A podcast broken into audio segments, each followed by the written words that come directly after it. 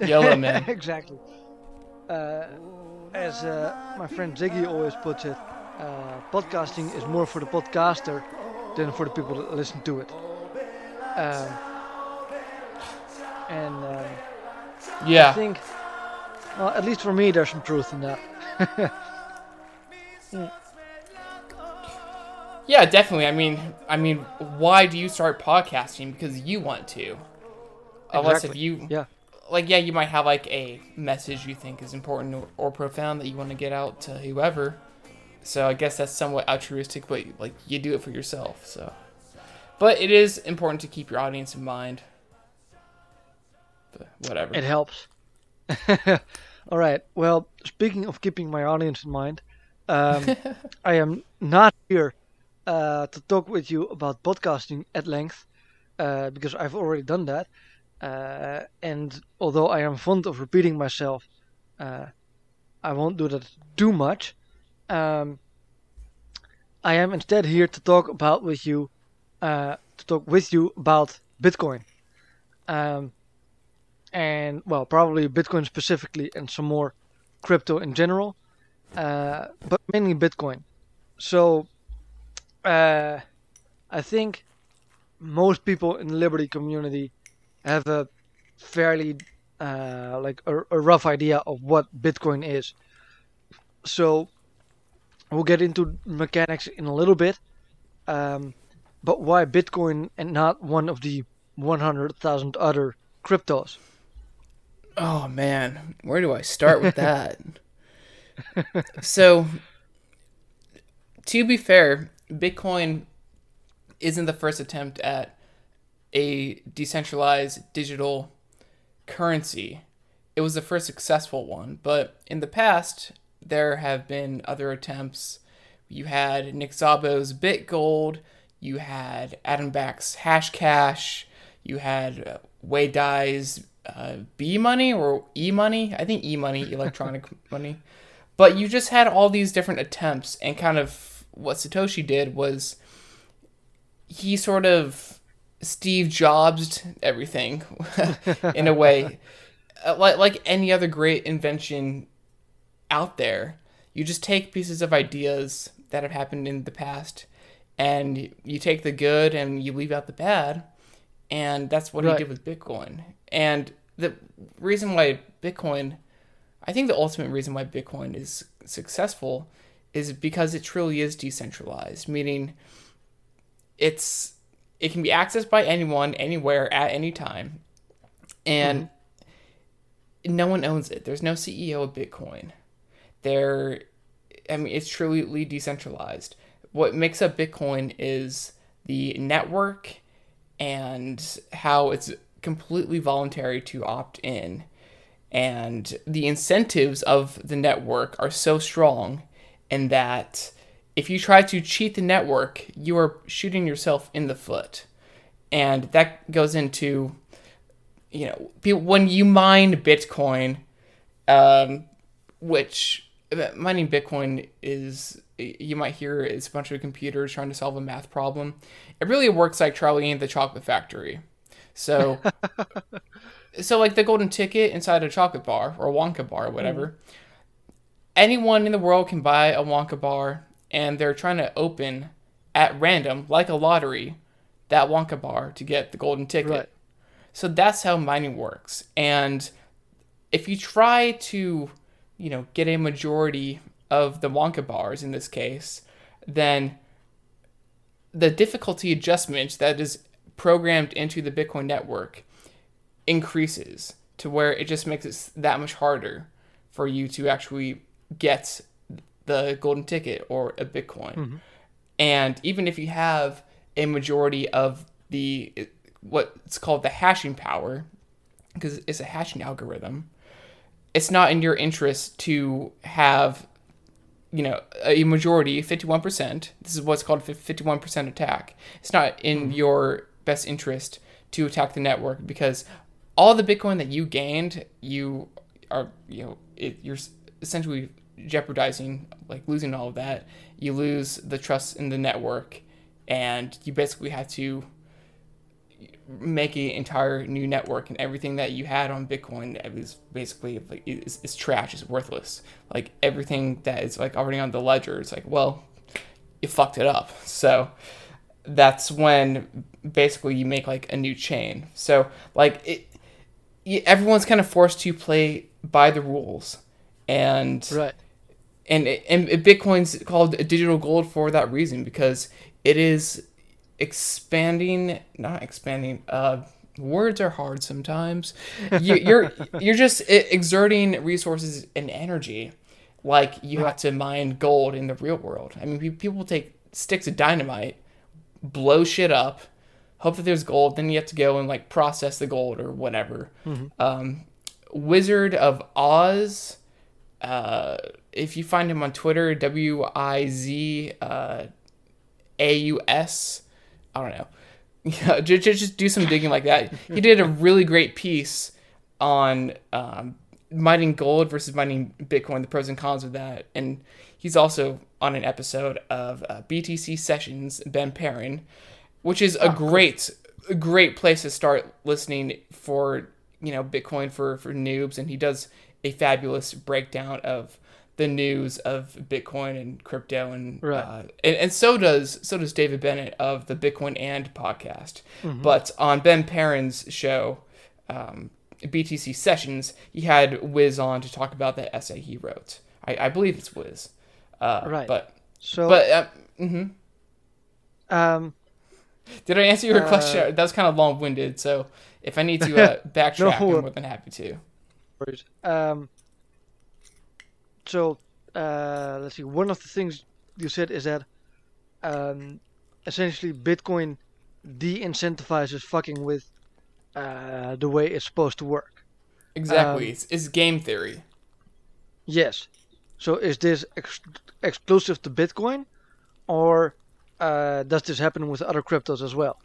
I mean, it happens with other cryptocurrencies, but the difference is Bitcoin is it has what gold has, which is called the Lindy effect. So basically, like first come, first serve.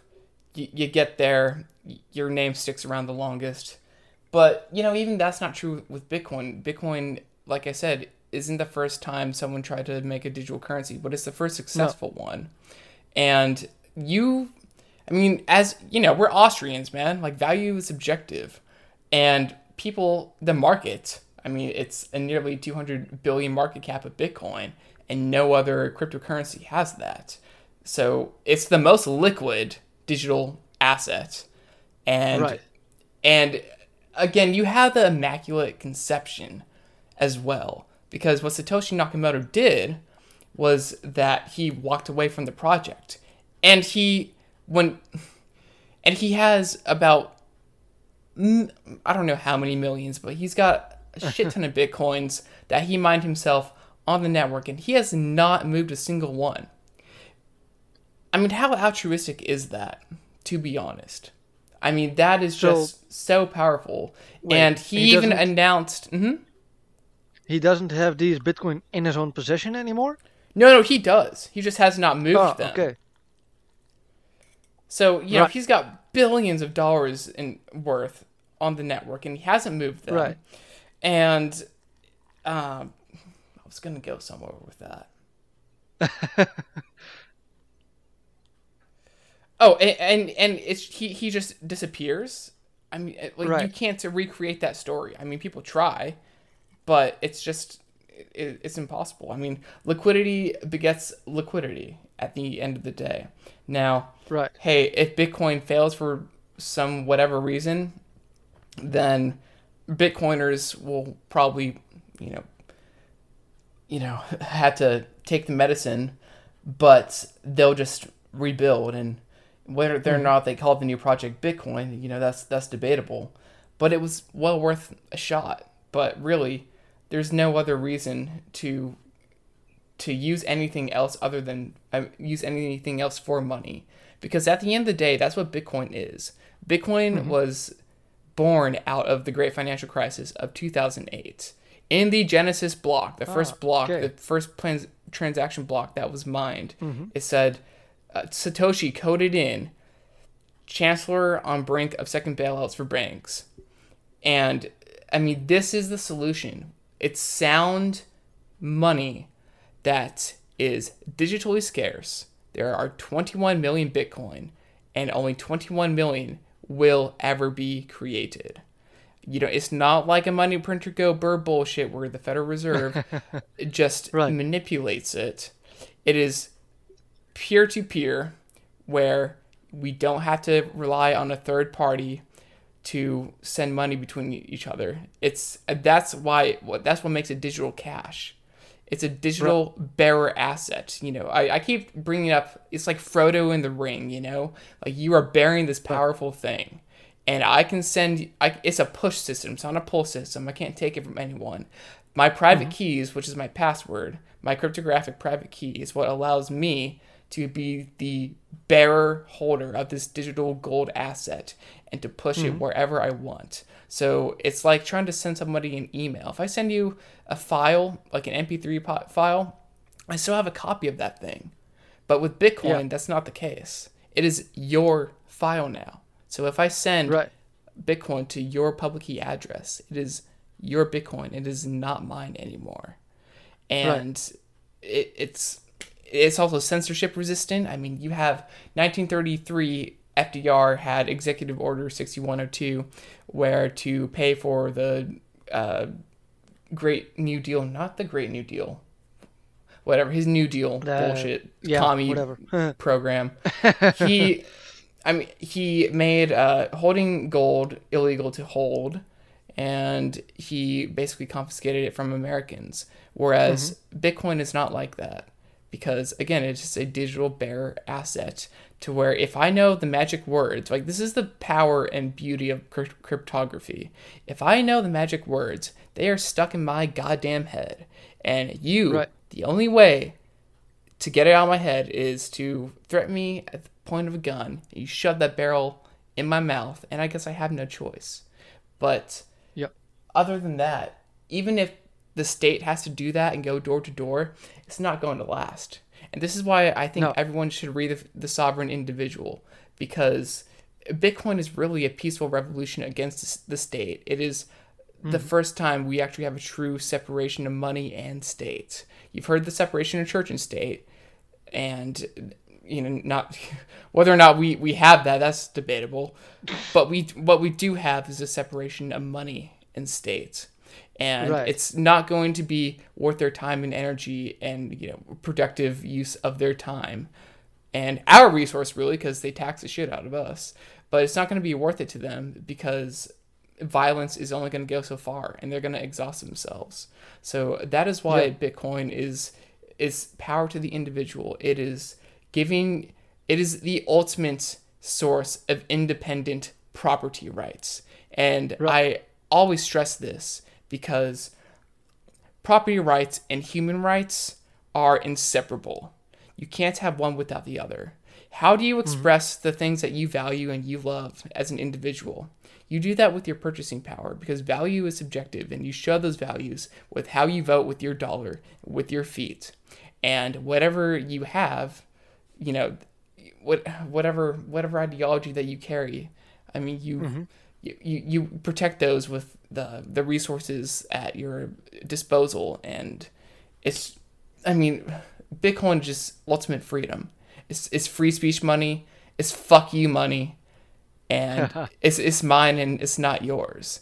Yeah. and because of the lindy effect there's no other crypto that can really replace it. Until bitcoin dies uh, you know, you heard it here first. Until Bitcoin dies, then yeah, something else will come along. But nothing, nothing can compare. Right. So, uh, I have a few questions about this. Yeah. Uh, and I wanted to get into the mechanics as well at some point.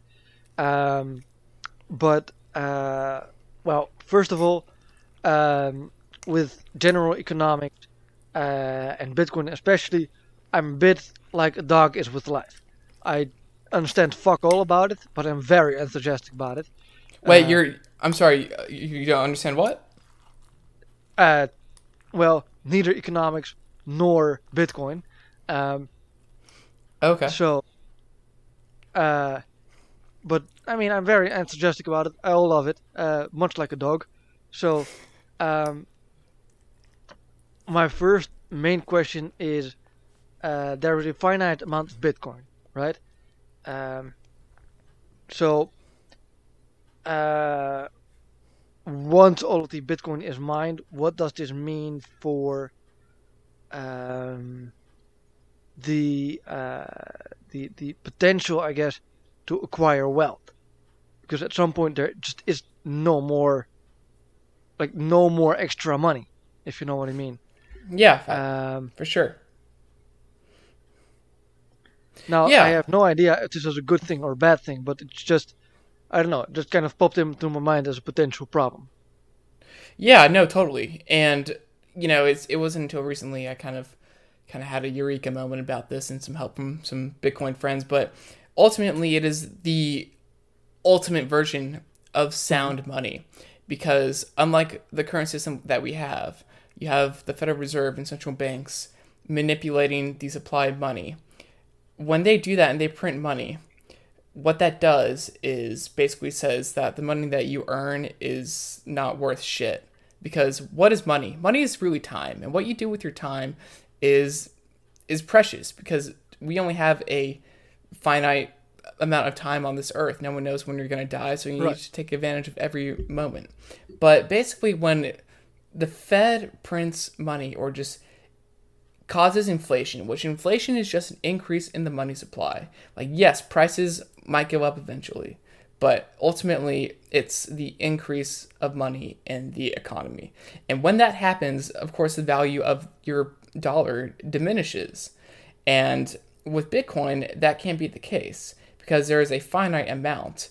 And with Bitcoin, it is a deflationary asset as opposed to an mm-hmm. inflationary asset, meaning that the exact opposite happens in what the current system has. So, unlike printing more money and destroying our purchasing power, like, you know, let's take Monopoly. Preston Pysh uses this example all the time. But if we're playing Monopoly, and uh, honestly, I can't remember the last time I played, so if I fuck up this example, my apologies. but, you know, let's say that uh, I guess we both have like $500 or um hmm hmm how does this work out? If we if i don't know like i'm winning like i have a thousand you have 500 like you know we're, we're doing great but then if i eh, if i have like the money printer and i just completely have like uh you know if i have like double the amount then what i'll probably do is buy the assets that you have and you get uh what the hell um, you you basically you know don't have like an incentive to uh, earn more money. I mean, I- I- to to really like do more. I mean, you just sit Yeah. and get free money, and this is like what QE is, and this is uh, you know what uh, UBI is as well. And uh, you know it, it it's okay for a while, but eventually, what that's going to do is that um, with the Cantillon effect, basically whoever is closest to the money spigot will be able to hedge against the inflation that they create because the double amount of money that I have is going to circulate into the economy eventually. Uh, it's probably going to start at assets and create bubbles like you see in uh, you know the stock market, real estate, uh, uh, um, college, healthcare, all these different um, sectors of the economy.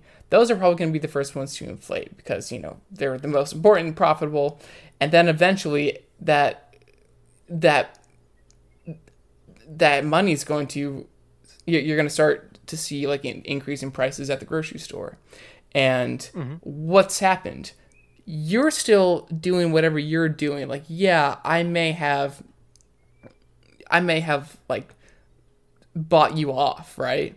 But Right. That only lasts so long unless if you invest in other Right. things. But you don't have that incentive to invest anymore, remember? So Yeah. in that case, you're starting to lose money if you're not investing. And what's happening? Prices of everything else in the economy are starting to go up. So you're fucked. And this is eventually what happens in countries like Venezuela. And y- y- Yeah. you see hyperinflation. Now, let's take it back to Bitcoin. With Bitcoin, the exact opposite happens because there's only there's a finite supply of Bitcoin that will be created will be around like I can remember if it was 96 or 99 percent uh, mined Bitcoin. Like that, the, the supply of that will be completely mined uh, by 2028. So we're basically there. Okay. But Yeah. um, but uh, eventually, um, you know, it, it's it's going to officially stop in the year 2140, and what what that really, me- yeah, it's crazy, right? But like what that means is that the value of Bitcoin that you have because it's finite is going to increase. And Ah, you can yeah, think of course. yeah. And you can think of it like like a hundred pennies in a dollar. Right? Mm-hmm. I mean this is when you hear old people talking about getting a milkshake for a milkshake for a nickel. like yeah, Yeah. that's before all the QE and bullshit happened. Like, how much is a, does a milkshake cost now? Probably like thousands of percent more than than a nickel. Probably Yeah, probably. five thousand percent, depending on like where you're getting your milkshake. So, um, yeah, like a, a crappuccino at Starbucks or whatever. But uh, but there are a hundred million satoshis in one Bitcoin. And like eventually, Right. think of it like one satoshi is going to be the equivalent of like one dollar, right? So, or Right. you know, where, where where do you live again? The Netherlands. Okay, cool. Uh, so yeah, I mean, that that unit of account becomes much stronger, and you know, even if we have to, if we need to have more units, then instead of satoshi, all you do is cut that in half, and you have a sub toshi, sub satoshi. I, I like saying sub toshi because it's just more fun. Um, but but yeah, like what it's doing is putting the purchasing power back into the individual. And Yeah. I mean, we are we are profiting off the you know the the, the fruits of our labor. And you know, if you try to put savings away, you're gonna lose two percent of it or whatever the hell it is every year, whatever the inflation target is. And Yep, the beauty of that is that you don't have central planners dictating your your monetary and fiscal Yeah, policies exactly. like that. Yeah. So Yeah, Bitcoin is um, basically the opposite what the hell that we're living in now. Yeah. That makes it pretty clear to me. Um, I have another question about this, which is completely unrelated. Um, but uh, one potential problem I see for, uh, let's say, a uh, wider acceptance of Bitcoin is the existence of boomers. Um, because uh, good luck trying to get uh, a boomer to figure out how to work a Bitcoin wallet. Um, Yeah. I mean, I'm not a boomer, and I've had uh, a hard enough time with it already. Um, so, I mean, as much as I think that boomers shouldn't be handling their own money, uh, they do technically still uh, like have the right to uh, to to have their own money and to use it the way they see fit. Wait, uh, did, did you say that you don't think boomers should have the right to use their money? yes. Because they fucked up society as it is? well, I mean, yes. it's the boomers generation that like took us off the gold standard officially in 1971. So, like, I like to call them right. Generation Fiat. But, um, but no, I totally see what what you're saying. So, you know, eventually, like, and not just boomers. I, I interviewed Alex Svetski on my show, and he said this on Tales from the Crypt podcast. Um, and he said this in the past. People are going to come to Bitcoin for either two reasons out of curiosity or pain. Like they'll need it. And where we're at right now, the wallets are functional. You can use them. right. They're pretty intuitive at this point. When it comes to things like the Lightning Network or running your node, no one's going to be expected to do like all the hardcore Bitcoiner being super private and super secure kind of stuff. Um, eventually, that's all going to be abstracted away. And a lot of people said this before, but I mean, do you know how your email works? Like, Um, IMAP and like all the different protocols and I mean the OSI model and all the, the layers of the internet. I mean, how many people will actually understand truly how the internet works or how their phone works Very few. or how networks work? Exactly. Yeah. But it just becomes second nature because out of necessity, we're kind of forced to. I mean, fuck, think of if we were all on snail mail, right? Like, could you imagine like having to live like that? No. And that's really that's that's really what Bitcoin's gonna be. Like, all of it's gonna be abstracted away, and this just takes time. But if you just think of how fast development has progressed in a short 11 mm-hmm. years, coming up on 12 years, it's incredible. It's it, Oh, it's yeah. incredible. And um, another point I wanted to bring up is uh, crap. Huh? Let me think about this. I don't know. I mean, boomers may or may not be here at that point. um, you know that that that's crude, but um, Well, Uh, this podcast is crude, so don't worry. No. Um. Oh, so uh, it's coming. It's becoming more acceptable for people in the legacy financial system to invest in Bitcoin.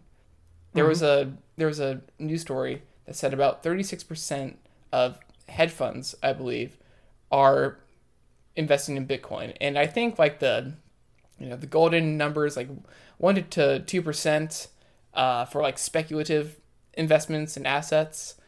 It's it's catching on because uh, J.P. Morgan's offering banking services to Coinbase of all things. Now, Oh. yeah, but but that kind of gets fishy because you know if you learn about the cartel that is the Federal Reserve, then basically what happens is government, the state, comes in and makes a cartel out of every industry they can. The difference here, though, is that you know they still won't be able to have a monopoly on Bitcoin. It will just be that one company. But clearly, Yeah. uh, frankly, Bitcoin doesn't give a fuck who you are and who uses it, um, because it's decentralized. Yeah. and you know that's that's the beauty of Satoshi being gone. Whoever he, she, they, it is, you can't go and kill Satoshi, take him out. In fact, I think it was uh, I can't remember if it was Gavin Andresen or uh, or or some one of the head developers who uh, was kind of like put in charge before Satoshi pieced out. I believe that he was going to go to the CIA, uh, and that's kind of like when Satoshi kind of pieced out. I so I guess like his own insiders like ratted on him. It's kind of like kind of like how uh h- how Judas fucking rats out, out Jesus in the in the Bible in a way, Fuck. you know. Um, that um yeah. uh that whole thing with Satoshi makes me think uh is there a chance that this guy is just playing like the long game like a fucking pro? Like, is this guy just holding on to his Bitcoin like a determined uh, son of a bitch and being like, you know what? Hey, we call those hodlers. We call those hodlers a last resort. and it could be, but you know what I like to think is that there were, you know, like I mentioned, there were people like Nick Szabo, um, uh, Adam Back, uh, Hal Finney. Yeah, th- Think of you know like top three, four brains behind Bitcoin. They all kind of contributed. Hal Finney was the first person to receive a transaction of Bitcoin from Satoshi, but Right. and I'm not like the only one who thinks this, but if I could guess who- Satoshi was is, I would say it would be Hal Finney. But Okay. I I hope it's Hal, because unfortunately Hal passed away I think in 2014 from ALS, uh, Lou Gehrig's Oh, yeah. But if that's the case, is that not the most romantic story? Of you know, you think you think of him as like Steve Jobsing Bitcoin into existence, minus like the asshole Steve Jobs part about it. But Minus the uh, black turtleneck. yeah, yeah.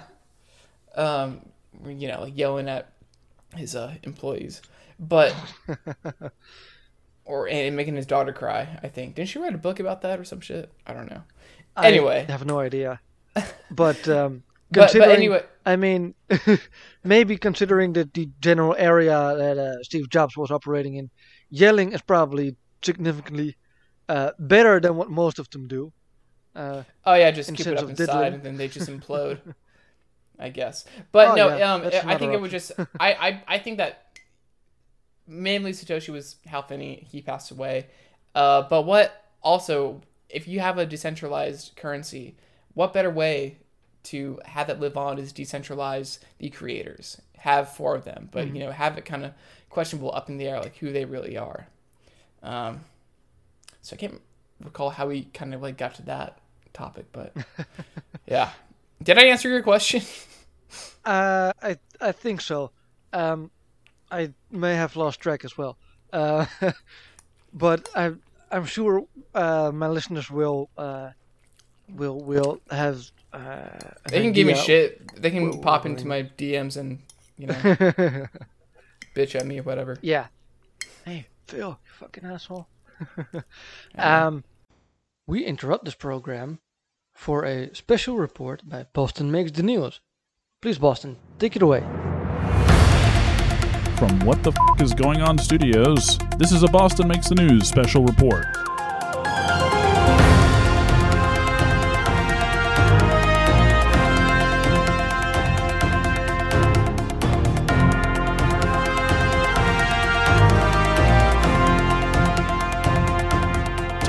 Unparalleled, ravaged the streets of downtown Bay City today. Citizens fear for their very lives as the city comes to grips with its latest crime wave. Bay City has a nose thief.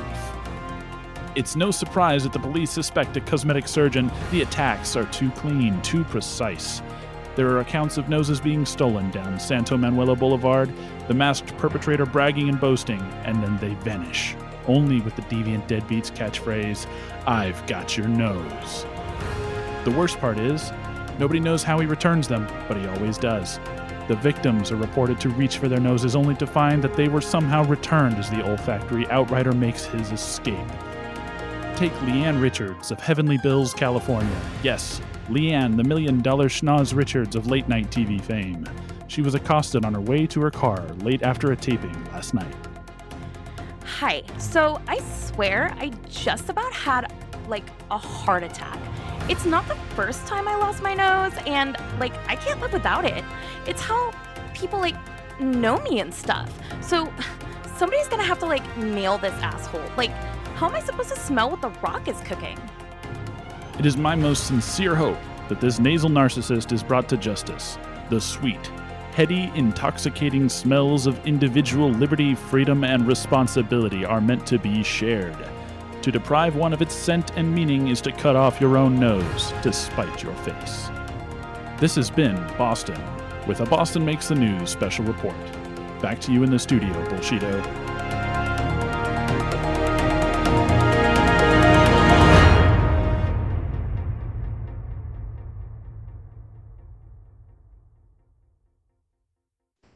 Well, thank you, Boston, for this special report. And let's all hope this menace is caught soon. Now, back to the program. So, another thing I was wondering about is that um, Bitcoin is clearly not uh, cash. As in, I can't just grab a bunch of it and like give it to you uh, face to face. You know? So, I mean, you Uh, can. wait, what? Actually, continue. What, what do you mean by that? so it's not like um, you know there's a couple of coins or, or some banknotes that I can uh, pull out of my physical wallet uh, and like give to you. So, uh, I mean, I personally I like fucking off in the wilderness quite a lot. You know, going kayaking, climbing, do- whatever. Uh, so, uh, I am often very far away from an internet connection. Ah. Um, there we are. Yes. So I would like uh, to be able uh, to pay my cocaine dealer that I'm meeting halfway down the river uh, in some sort of cash, you know, without needing the Yeah. internet. Yeah, so there's a couple solutions you got here. One, you have to remember that it's amazing that you can basically carry your life savings in your brain and walk across any border. And when you do find internet connection, you can just download a wallet, put in your phrase, boom, got your your got all your sats there. There there are some other um, hardware solutions that actually do treat Bitcoin like a digital bearer asset. So CoinKite, Okay. Uh, who are the creators of honestly like hands down the best hardware wallet manufacturers probably in the market right now.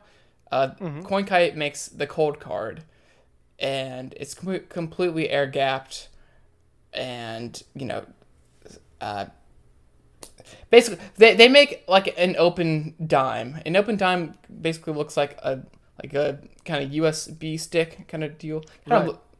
and what you do is you basically you, you can put as much Bitcoin on there as you want. Oh, Actually, I don't know how much, but you you can put a decent amount. It's like this little stick that you Yeah. carry around, and you kind of treat it like like it's bullion, to be honest.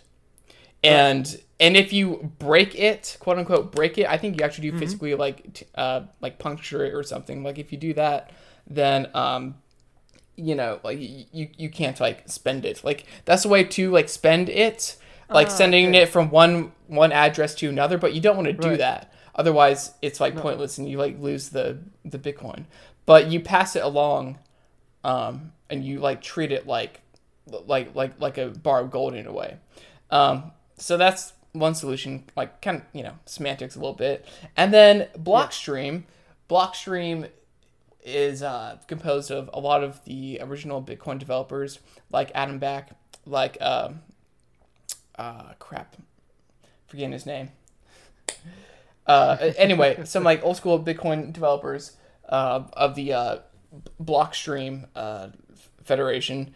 Uh, they have like a side chain, and they they are uh, you know a part of the the the Liquid network and everything. What they do is they play with mesh network t- technology. So they have been able to actually, and they just came up with a awesome uh, update to this uh, scaling wise, but you can basically satellite your Bitcoin like out from space. Like they rent satellites like Okay. from NASA and and you can basically like set that up like without internet just like pull up your desktop and like there you go like have your monitor and you know just uh just satellite your your bitcoin to you right there in space. So a lot of this stuff is still like being worked on because we're super early. And yeah it is kind of an issue but you know it's it's really amazing how far into the future these Oh, yeah, people absolutely. think because they're cypherpunks. And Yeah. uh they they have no choice but to have like the greatest operational security and thinking about every variable that could No, attack the not. network So, uh, basically, uh, if I understand you right, um, at this point we have some solutions already um, for essentially physically carrying uh, your Bitcoin with you. Um, but we're still like just about 10 years, well, 12 years in. So, like, give it another five or 10 years, uh, and we'll have something even better. yeah definitely maybe even like before that Awesome. Yeah. I can't wait to uh I don't know, like go to my cocaine dealer and like buy a flying car halfway down the river, you know? uh yeah. hey man we could be there by now but if it, if it wasn't for like the state and just putting arbitrary patents on everything fucking government getting in the way of my flying car again.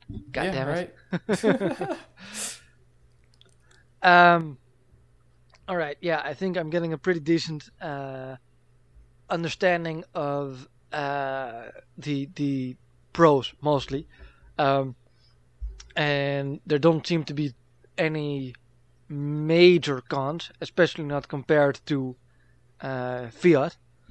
Um, well, maybe it's a bit less easy to actually, you know, burn up a few Bitcoin uh, if you want to show off how rich you are. Um, but uh, What do you mean? um, oh, burr up as in print up. no, no, no, burn, as in light on fire. Oh yeah, you don't want to do that. I mean, No. I, it, it just makes like the network like more volatile, I guess. But like that's like retarded. So why why would you do that? I mean, there's already about like three million bitcoins, like at least that are like lost because of the Mount Gox hack that happened. So I think that was back in 14 okay. or 15. I mean, people. eh, This is why it's important to be the holder of your keys because as andreas antonopoulos said it the best not your keys not your bitcoin and if you leave your Yeah. I mean, and th- man this is why the fiat system is so broken and we're taking advantage of because every dollar or whatever currency you have sorry I- i'm an un- uncultured uh, moron over here but every every Well, I dollar mean, that you dollar have in, translates pretty well to euro, so you know. right on. Yeah, I mean the euro dollar. I mean y'all are basically like a, you know, a Basically monetary, slave. yeah, monetary bitch slave to the U.S. dollar hegemony. So my apologies, but you don't have to be if you buy Bitcoin. Oh well. But like what, what I was trying to say is that like the money that you have in your bank account, or even the money, the cash that you have, like it's still a federal note. You don't own it. It's almost like the government is being like, you know, it's like the patriarchy, but like they're being nice enough to you to let you like borrow their dollars, but like you don't own that shit. When your money is in the bank, that you're giving up your custody in order for them to hold it for you. Yeah, and exactly.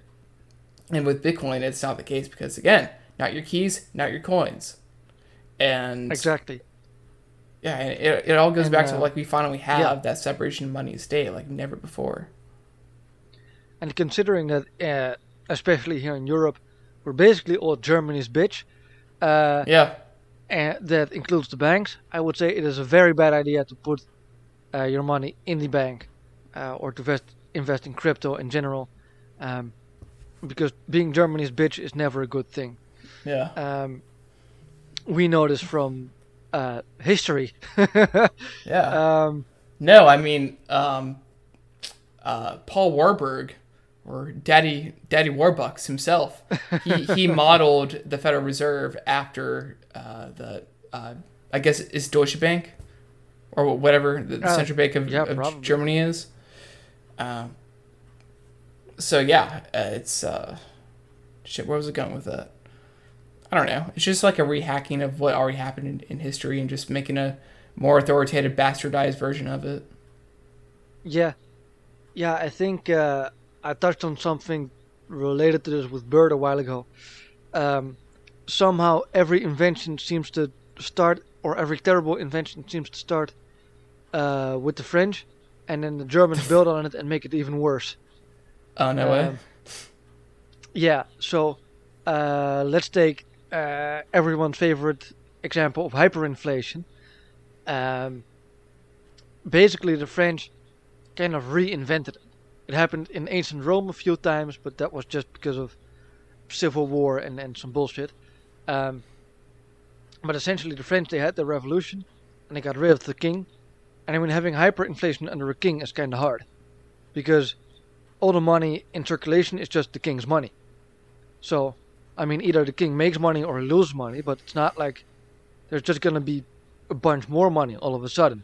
yeah. Um, but then, uh, I mean, the French Revolution took place around the same time as the invention of the printing press as well. So the French were like, you know what? Let's be smart and start printing money. So they started printing money and printing money and printing more and more and more money.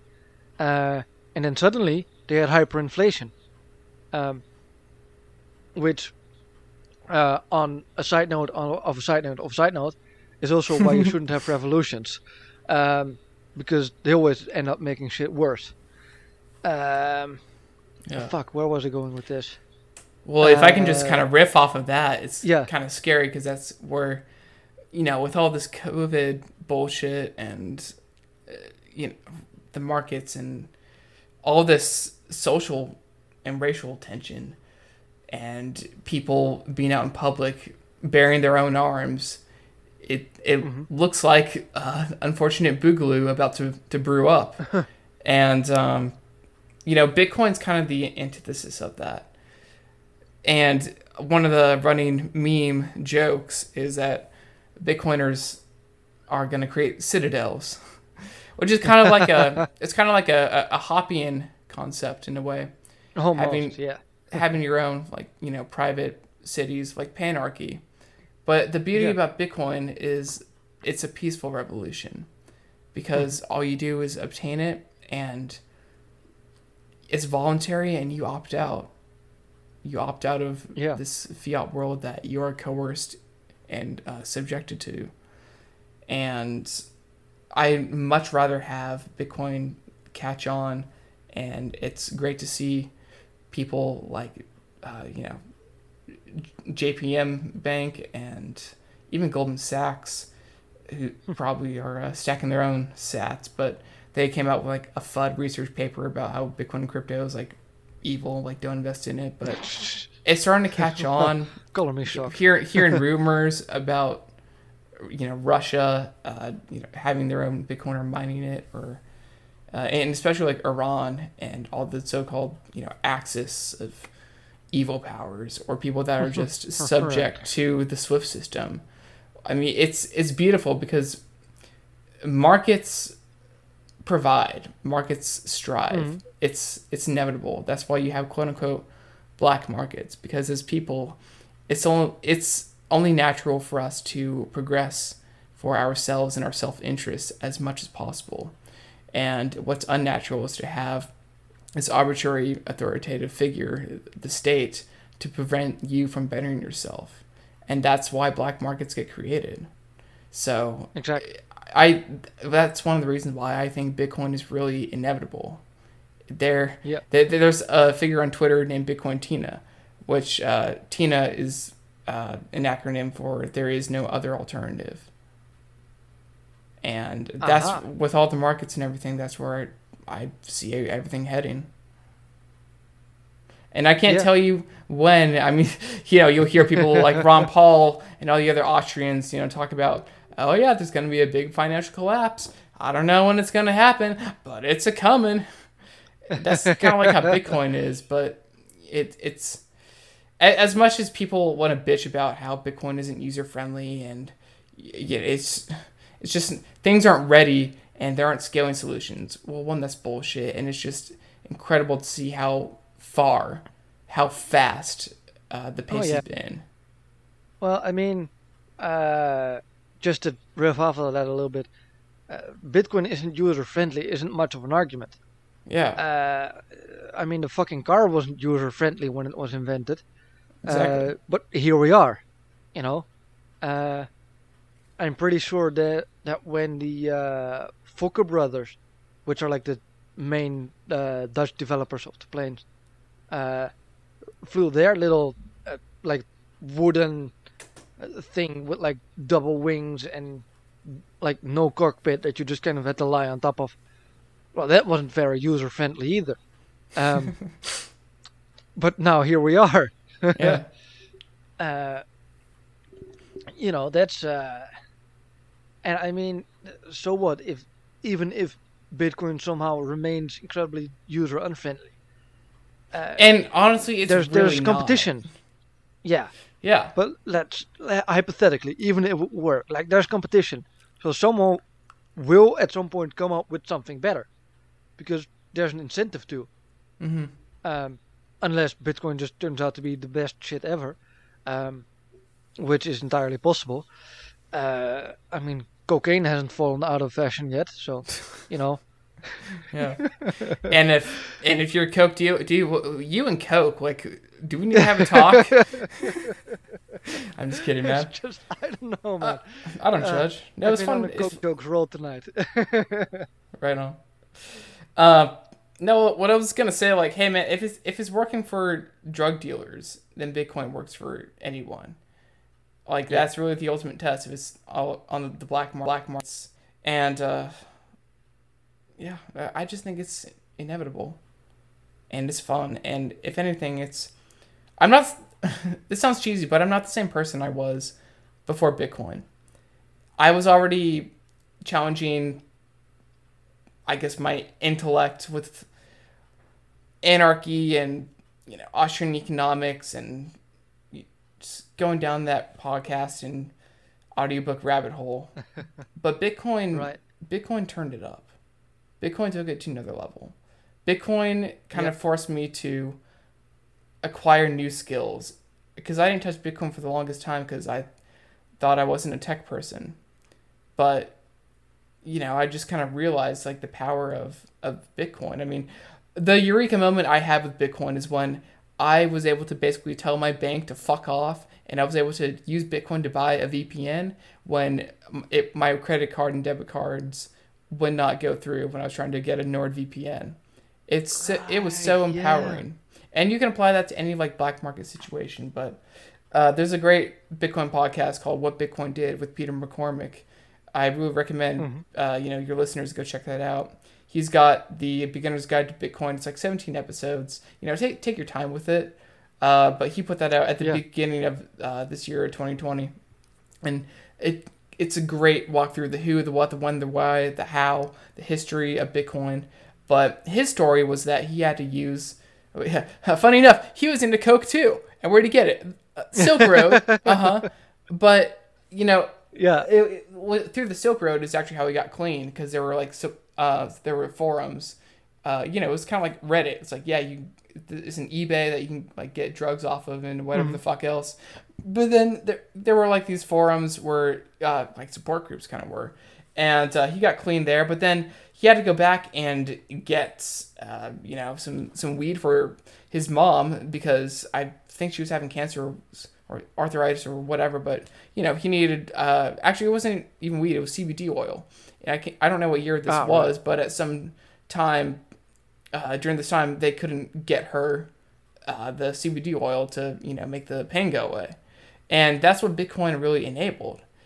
And uh, uh, Bitcoin's gonna mean a lot of different things to a lot of people, but like ultimately it's gonna be a currency whether or not it's going to be used by the masses as a currency right now that's mm-hmm. debatable. You have countries like lebanon where they are burning down their banks and in argentina where there's hyperinflation there too and venezuela. Like bitcoin is going to be a volatile asset for volatile times and the countries that are going to start using it first are going to be those countries that are most that are most victimized by their governments. Now here Right. in the states and you know like first world countries you know, we're kind of sitting fat and happy, and we're just using it as like the specu- speculative asset, hodling, and we're in a way incentivized to not spend it because if that gets tracked, then that's like a twenty percent like capital gains tax. So you know, there's Yeah. that Exactly. there's that about it, but also it's a safe haven for first world countries because when the market takes a shit like it did on March 12th, people go to Bitcoin. They sell their Bitcoin to get cash. Right. So, you know, they wake up to a less bloody Monday once the week rolls over because Bitcoin doesn't have any Exactly. it doesn't have any breakers like uh, stop breaks whatever the fuck it's called like it, it runs 24-7 365 it's not the markets it doesn't run the same fucking hours as the dmv does it's a safe haven Yeah. that people can rely on like yeah they might treat it as Yeah. digital gold and it will it might be worth more than gold at some points um, which is another reason why it's like the ultimate version of digital gold because it's um, its uh, stock to flow model is going to be lower Right. because uh, within I think ne- next epoch or next have having where the supply of Bitcoin that gets mined cuts in half, uh, you know that just makes each Bitcoin out in the market even more valuable because there's less of it because of scarcity, digital Right. scarcity. Yes. But at, in the next halving, it's going to surpass the uh, stock to flow model of gold, meaning that there will be less Bitcoin mined in the world than there's gold mined in the world. So, yeah, that that might you know just replace gold as a speculative like uh, you know safety hedge asset as it is, but um, you know I, I don't know if uh, if any of the big legacy investors are gonna start selling their uh, their Bitcoin if the market does take more of a shit because I think people are starting to call bullshit on the Federal Reserve and on the printing because the market's like Oh, yeah. breaking records and everything is just complete bunk because all it is is stimulus and people Yeah. repurchase. I mean, Hertz Hertz is fucking bankrupt. Like they are so negative. Yep. And and yet you know I forget which day last week you know markets hit all time high. It, it, it doesn't Yeah, add up if, if unemployment is where it's at as as it is. I mean it's it's complete ma- manipulation. It's authoritarianism, and with Bitcoin you don't have to be subject to that. We have an option. We Yeah. have the option to opt out peacefully, and start new lives. Exactly. Yeah. Um, I have one more question before I let you go, um, and that is, um, by my understanding, uh, Bitcoin isn't uh, quite anonymous or quite untraceable. Partly uh, on purpose because of how the whole uh, Yeah. ledger works. Yeah, you want the ledger to Um, be audit- auditable. So it's pseudonymous in that. Okay, so we talked about private keys, basically a password that lets you push your Bitcoin to wherever the hell. But you, where do you push that? You push that to a public key address. So you know, think of your private key as, as your password. Your public key, you know, fucking think of it as like an email address or whatever, or Right. you know, your house address or like your your uh, your bank number whatever. You know, designated address that can be seen publicly. Now, Yeah. I don't know who the fuck is behind these numbers because, you know, they are uh, they're Bitcoin uses the hexadecimal system. So, if I have this right, you know, each character in a public key address is sixteen figures. I think at least. Um, you know, not super techy dude, but you know, it's a bunch of it's a string of of uh, you know numbers and and uh, you know digits and characters.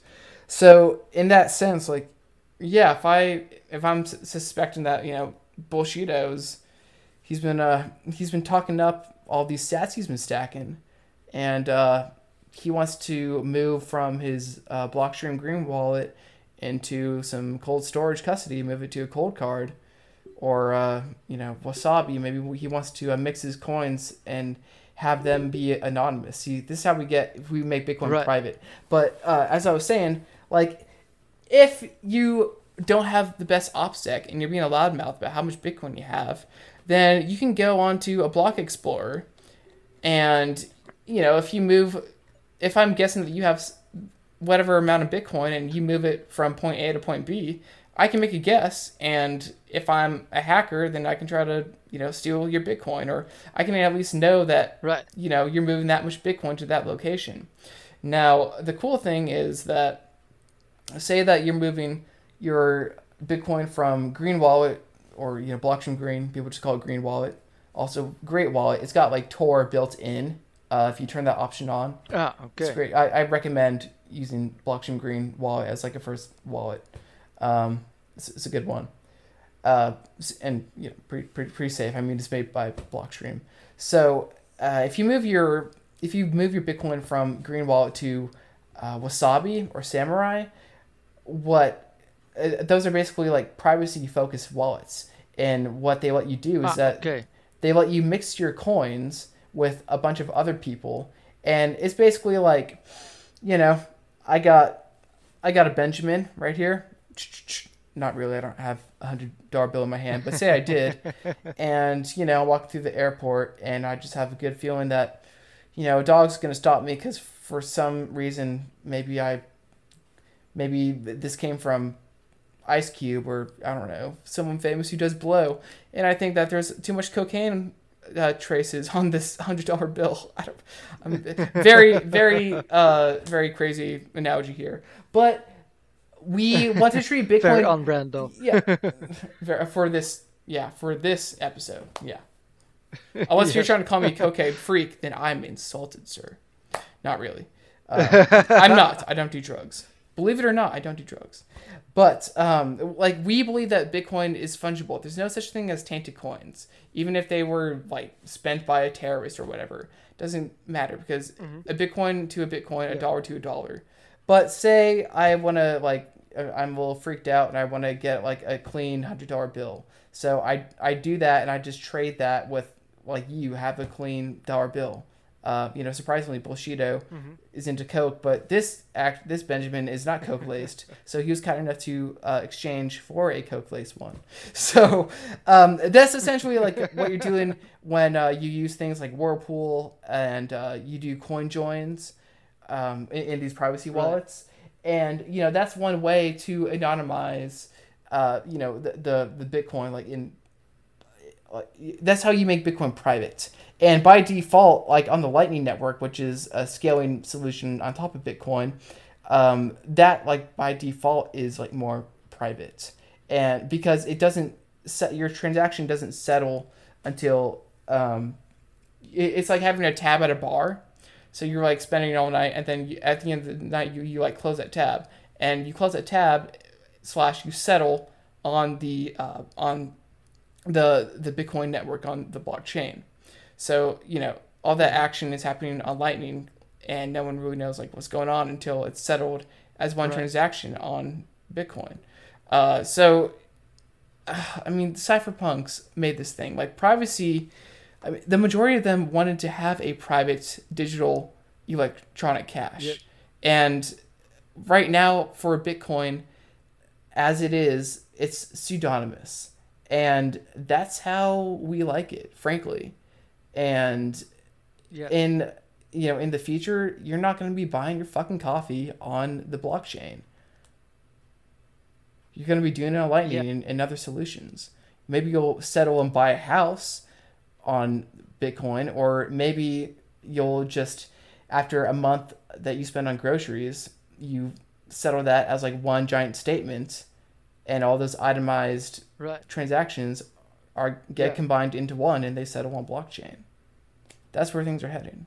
So, um, one last question, just from my uh, understanding. So basically, um, let's say, right, I want to uh, buy a, a a massive amount of guns, uh, you know, to guard my enormous stockpile of cocaine, um, because I gotta make money somehow.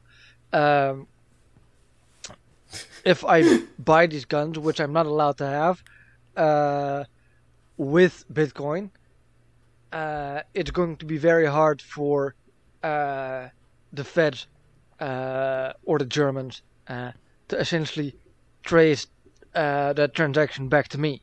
It's going to be difficult in the sense it's still going to be pseudonymous, but what's important here is like, where did you first get that Bitcoin? You probably got it at an exchange where you had to KYC AML, you know, show them your your uh, your ID, you know, take a rectal scan, Yeah. take a picture of your face, all this, you know, you had to give private information over for Yeah. you to buy that Bitcoin off wherever. So that's why you introduce privacy um, options like mixing coins because you get that KYC Bitcoin, but then you exchange it for you know some other Bitcoin because Bitcoin's fungible. You know, a Bitcoin for a Bitcoin, so it's still Bitcoin, and Right. basically you know whatever Bitcoin gets that you get off of um, you know wherever like you.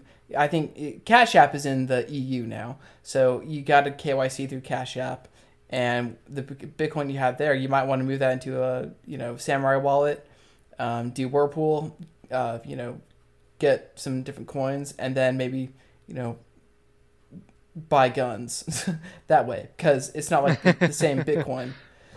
But um, uh, I I don't know, man. Like, I I don't actually like do a lot of these things because I'm still kind of new, and you know, Yeah. I I want to run a node because if you want run a node, you are basically being your own bank and you're val- you are validating every single transaction and making sure that you're not being cheated Bitcoin because that has happened. That's essentially what happened with the Bcash fork. Is that people Right. yeah. Um, so I, I want to get to that point eventually. I will. it's important because that's the ultimate form of embracing self sovereignty, financial sovereignty, is being your own bank, being responsible, and fully uh, having ownership over your uh, your finances. Um, so, if anyone has questions about OPSEC uh, privacy, uh, I would hit up Matt Odell. He is, you know, a stud. He's he's uh, the other half of the Tales from the Crypt podcast, which is an amazing podcast. Like, Alright. Probably like the best Bitcoin podcast right now. So hit him up. He's more than happy to get you set up with the info that you need. He'll probably send you videos of his YouTube tutorials to show you how to set up a node, how to set up a hardware wallet. Uh, he's got it all there. And if you want to, you know, mind your P's and Q's about privacy and all that jazz, that's the place to go. Uh, BitcoinOnly.com Awesome. or .org, I can't remember. But, you know, if you just Google Bitcoin dash only, that's a great resource as well. Um, the, the Bitcoin Magazine, uh, Bitcoin Magazine, I guess, dot .com is also a great resource. The uh, Bitcoin Guides, um, great place. Alright. And I'm also coming out with a. Uh, it's just gonna be like a one pager. Um, well, I, I I guess I'll keep y'all up to date on that. But it's just gonna be super easy, like Bitcoin one pager landing page of like what it is, and there will be some, uh, you know, just it, it's all about making things user friendly, as we talked about. Exactly. And with this uh, bull run that's coming up, probably within, you know, less than a year or you know this next year, it's uh, we're gonna get a lot new, a lot more new people, more curiosity. That's the beauty of the network effect of Bitcoin. It's contagious. It's a virus, and uh, and yeah, hopefully it's the uh, the virus that actually sets us free, that we can opt out from this uh, authoritarian fiat system, because you know all the things that we covered, it uh, kind of sucks to suck. so a- a- Yep. as the meme goes, Bitcoin fixes this. All right. Awesome. Um, well, thank you for coming on. Thanks for Uh, having me, man. I have been uh, significantly uh, enlightened. Um, Thanks. I, So- I hope I was able to like clearly answer all the, the questions you had. And if anyone has any other questions, Yeah. like I'm Mr. Sue at Mr. Sue. Uh, that's spelled M R P S E U. That's my Twitter handle. Uh, my name on there is like Phil Gibson in parentheses, Mr. Sue. Just hop in my DMs, whatever. Um, you know, I can direct you to the right place, and I'll even try to better Mm-hmm. explain shit the way I did on, a bit better than I did on this episode. But I really hope it helped, and I'm uh, really thankful that you uh, you reached out, and I uh, yeah appreciate it. yeah, man. Uh, well, thanks again. Uh, do you have any other plugs that you would like to, uh, the world to know? Uh, so yeah, like the podcast, if uh, it's called "A Boy Named Sue," like the Johnny Cash song, but spelled P S E U for Sue, and it's uh, you know I got some nice uh, libertarian episodes from back in the day, but it's pretty much just Bitcoin focused right now. Uh, although in fact I'm having a Full Metal Anarchist from, from Twitter. Him and I are going to do a, a dissection chapter by chapter um, Red Pill Book Club of the creature from Jekyll Island. So chapter by chapter we're going to dissect that. So that's going to be you know 20 30 episodes in length, but you know taking these giant Wow. concepts Holy shit. uh, so you know, if if you don't want to listen to the 24 hour version of uh, the audiobook or read the book, then you can come listen to us uh, banter about it. Um, so yeah, I I- I'm actually gonna start the first episode, uh, record that today after our chat. So I'm really excited Oh, about awesome. that. So that's coming up. My Yeah. website is pgibbs.io. So p-g-i-b-s.io. That's where uh, you know download the show. You, I, I'm a musician first, and if you go to like slash music or the music link, you can download uh, the intro song of my podcast because the full length version of that song is me. I'm playing guitar, bass, singing, uh, wrote the wrote the music for that. I also wrote the the theme song for the Biting the Bullet podcast, so you can download that for free. I wrote the Road Toad theme Oh, song, awesome. so you can download that for free there and some other stuff. Uh, uh, Cliffhanger by Philo, that's me on all the music streaming uh, sites and apps, whatever. And I have some uh, some new music. I'm wrapping things up in the uh, studio next week because I've just been so enlightened by Bitcoin, and I really want to encapsulate all of these concepts of just like how important sound money is and how the Federal Reserve just ma- manipulates, you know, the pricing mechanism and you know how we're taken advantage of, and it's time for us to really embrace self sovereignty and you know it just know red pill or orange pill as many people as possible. So uh, stay tuned for that. and uh, if you're feeling charitable, I have my Cash App thing on like the donate page. So if you want to send my poor ass some uh, some some fiat. Uh, my PayPal's on there, but you know I don't really expect that. You get what you pay for, and value subjective. So you might think I'm full of shit, and you don't like my show, and that's completely Yeah. cool. Oh yeah. markets. Uh, but uh, if you're gonna pay him, pay the man in Bitcoin because PayPal is a fucking scam. Uh, the Yeah, amount of money they take for every transaction is that pisses me off so much. Yeah, well, I mean, Cash App, my Cash App is on there, so just like use my cash tag on there. But uh, I I don't Yeah. I don't accept Bitcoin because I don't put any uh, Oh, public okay. keys out there just for OPSEC. Again, going back to like privacy Yeah, fair enough. But BTC Pay server, I want to have that set up. Is basically like the your own being your own PayPal or Shopify uh, for your own website. Very cool, very cool. Um, people, some of the like the the old school devs and uh, many more have been working on that, and it, it just goes back to people caring about Bitcoin uh, so much and doing this for free, even. Uh, but you have great companies like Jack uh, Dorsey's uh, Square Crypto, who are giving grants, you know, full salaries, like very nice salaries to these Bitcoin developers. Um, so God damn. uh, yeah, it's it's growing. People people are pe- I mean people are starting to realize the importance of this innovation and it's beautiful and better get some Yeah. some Bitcoin now. Stack your Sats because uh you know it might uh better get some now before it catches on, as Satoshi himself said. Oh, and speaking of stacking Sats, if you are in the states, if you go to swanbitcoin.com slash Phil, you'll get yourself some ten dollars worth of free Bitcoin. And you'll also throw some uh, Bitcoin my way as well. If you're not in the states, CoinFloor is a great option in, in the, the UK. And as we mentioned here, uh, Cash App is also great because they're in the EU as well. Uh, but look for any of the, Yeah. the dollar cost averaging uh, buying Bitcoin solutions because that's easiest. It just gets taken out of your uh, bank account. You don't even have to think about it. You don't have to worry about, about price. It's uh, it's beautiful. Just stay humble, stack sats, and uh, get self sovereign. Hell yeah, man.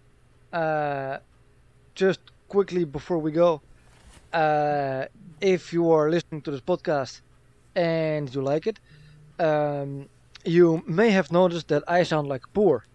Um, if you want to help me sound less like a poor, uh, go to patreon.com slash bullshido. That is uh, B-U-L-L uh, Shido. Oh, and Paul. There's also a Paul after that, like Bullshido Paul, as in Bullshido and politics. Uh, and choose any of the uh, four tiers. There's the uh, two dollar uh, minority tier, five dollar Dutch tier, ten dollar uh, American tier, and twenty dollar Italian tier, ranked based on how well you are at managing uh, your money. um, uh, Shots fired, man. Speaking of which, if you want to get like a great Bitcoiner from Italy, uh, reach out to uh, Giacomo Zucco because uh, he's all about that. awesome. Anyway, Um, yeah, uh, and then lastly, um, if you enjoyed, this podcast, you might also enjoy the other podcasts in the thread. Those being uh, Burning Boots, Punk Rock Libertarians, The Second Liberty, Anarchic Prophet, The Gaslight, or the Planet, Those Arrested, No Libertarian, Trent must dog unchecked liberty, Lauren Hardy across the pond, Inc., and two Fabs and a Black. Um, and that is that.